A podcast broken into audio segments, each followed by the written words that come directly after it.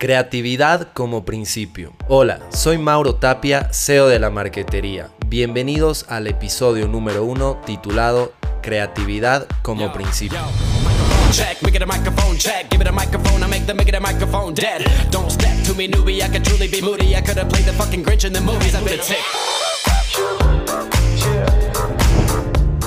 La masificación de contenido posteado en redes sociales comprende que la competencia por lograr la atención y atracción de los usuarios sea cada vez más fuerte. Ya no solo entran en juego los contenidos que realizan las páginas de nuestros competidores en la industria, sino también las publicaciones de todas nuestras conexiones perfiles de cuentas personales, perfiles de influencers, noticias o entretenimiento, ya sea esto por un intrínseco personal o porque el algoritmo de Facebook así lo va a priorizar. Un estudio de Ed Rank Checker señaló que en 2018 se sufrió un descenso de 16% a un 6.5% en alcance de publicaciones orgánicas y en la actualidad bajó a tan solo un 2% en promedio.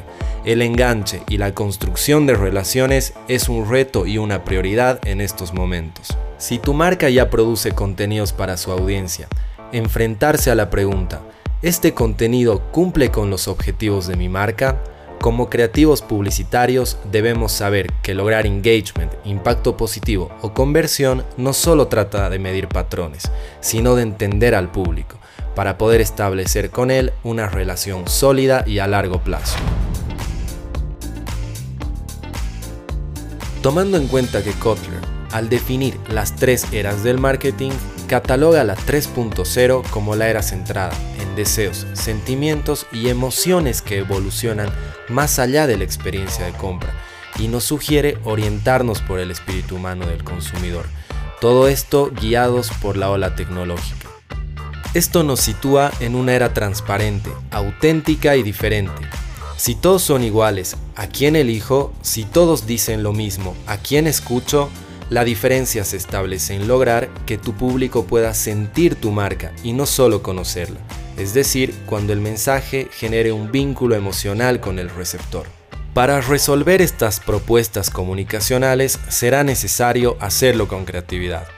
Bill Berbach, redactor y fundador de la agencia DDB, la cual nació a partir del entendido de que los trabajos publicitarios deben tener estrategia, originalidad y buen arte de esta manera inició junto a sus socios la revolución creativa de la industria publicitaria. Él mismo lo refleja en la respuesta que dio en una entrevista, donde atribuía a su creatividad el secreto de su éxito.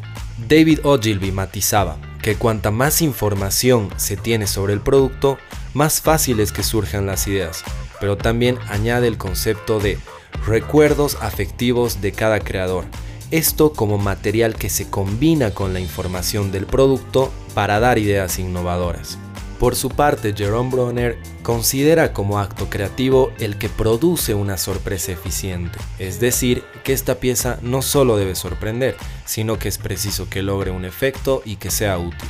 Entonces, al emplazarnos en la era actual, nuestro esfuerzo debe dirigirse a emociones y a la comprensión de estas nuevas necesidades que enfrentan las marcas, esto traducido en un proceso creativo que iniciará con el briefing, como el recaudo exhaustivo de información, objetivos y necesidades sobre el producto y la documentación pertinente para el comienzo de una campaña, contemplando después una fase de conceptualización, donde se va a desarrollar la estrategia que cubrirá el objeto básico de la necesidad comunicacional del cliente, encontrando un cómo para cada qué Dicho de otro modo, una forma para cada contenido, donde el soporte también juega un importante papel.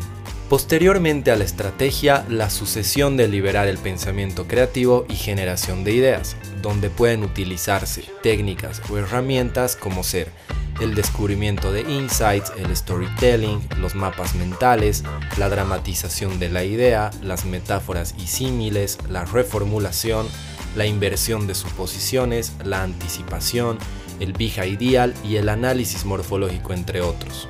Como consecuencia, las ideas ahora deben contrastarse, guardar reposo, para luego ser validadas mediante su verificación con la estrategia. El mensaje deberá tener objetivos que sean medibles, realizables y específicos. Después de todo, la creatividad siempre ha estado ligada a un concepto, desde Dalí que pintaba sus sueños o Sprite, usando la transparencia de su producto para mostrarnos la honestidad en su tan reconocida campaña Las cosas como son. Detrás de una buena idea hay un buen concepto, y esto deberá formar parte del mindset de todos los profesionales del marketing. El episodio ha concluido. En el siguiente podcast hablaremos sobre consejos para prevenir la crisis y la post-crisis en restaurantes. Y recuerda, el mejor aprendizaje es la práctica.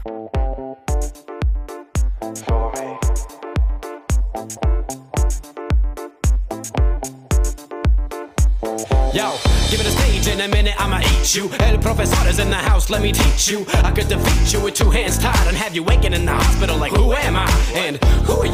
Who are they? What is this? You wouldn't believe how someone react to this shit. The mind slips, slips, slipping, speaking in tongues. Sly ink, GVA, that's how we get it done. Uh, that's how we get it done. Uh, that's how we get it done. Uh, that's how we get it done. Sly GVA, that's how we get it done. Uh.